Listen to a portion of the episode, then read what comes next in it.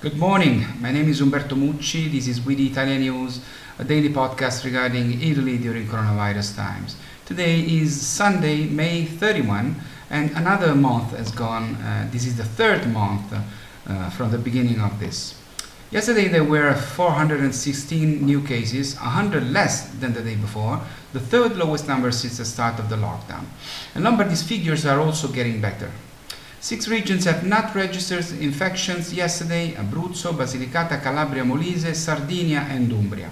The ratio between swabs done and cases detected is one infected person for every 167 swabs done, 0.6% on the national territory. This is the lowest figure since the beginning of the epidemic.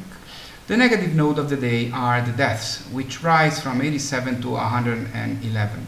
But there are even 11 regions without any coronavirus deaths yesterday.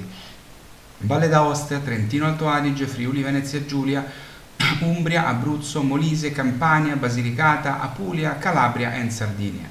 Only one victim in the Marche region and in Sicily, and Lombardy is the only Italian region yesterday that recorded more than 10 victims. A few days ago, a survey was published on the, the approval of the governors who are in charge of the 20 Italian regions. Luca Zaia from Veneto is the most beloved president of a region of Italy, both among the residents of Veneto and considering the entire Italian population. In second place, the president of Campania, Vincenzo De Luca. In third place, that of Emilia-Romagna, Stefano Bonaccini, followed by the governor of Umbria, Donatella Tesei, and the governor of Lazio, Nicola Zingaretti.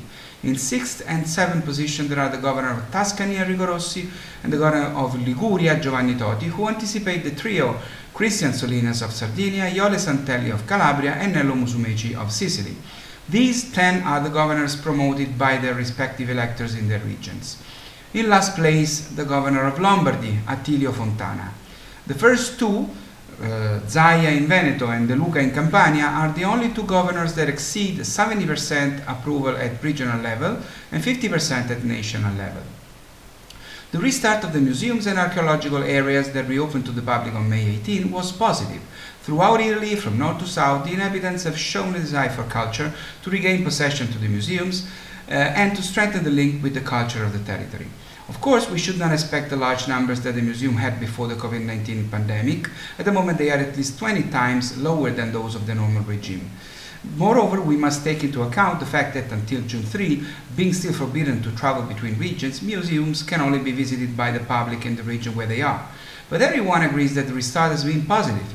The work done online by many during the weeks of confinement has paid off, uh, and many have approached the museums.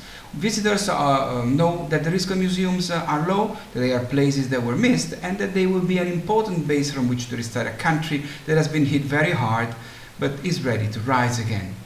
An Italian pasta factory near Salerno in Campania is using hydrogen as fuel, showing an innovation that could really change the world. The producer of orecchiette and paccheri is using the potentially clean energy source in a trial. In a nearby olive grove, engineers in safety gear had hooked up tanks of a hydrogen and natural gas mixture to an existing gas line. It fed the boiler that provided the heat to dry and sterilize the pasta being cooked, being produced. Hydrogen fuel is free of emissions. The operation was sending less carbon dioxide into the atmosphere than one using just natural gas. And their pasta is very good.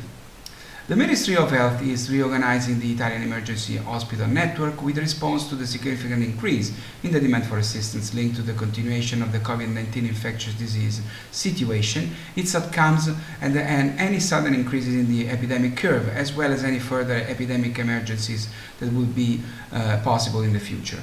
The reorganization provides for a fair distribution of hospital supply in the ter territories for each region.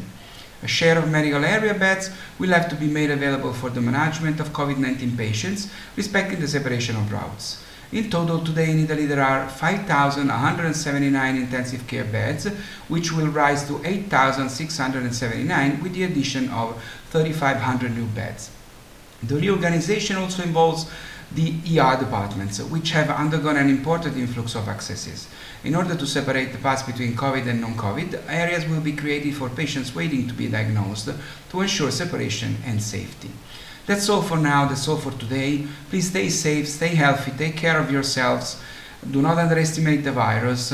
Be patient. My name is Umberto Mucci. This was With Italian News from Rome. I'll see you tomorrow. Ciao.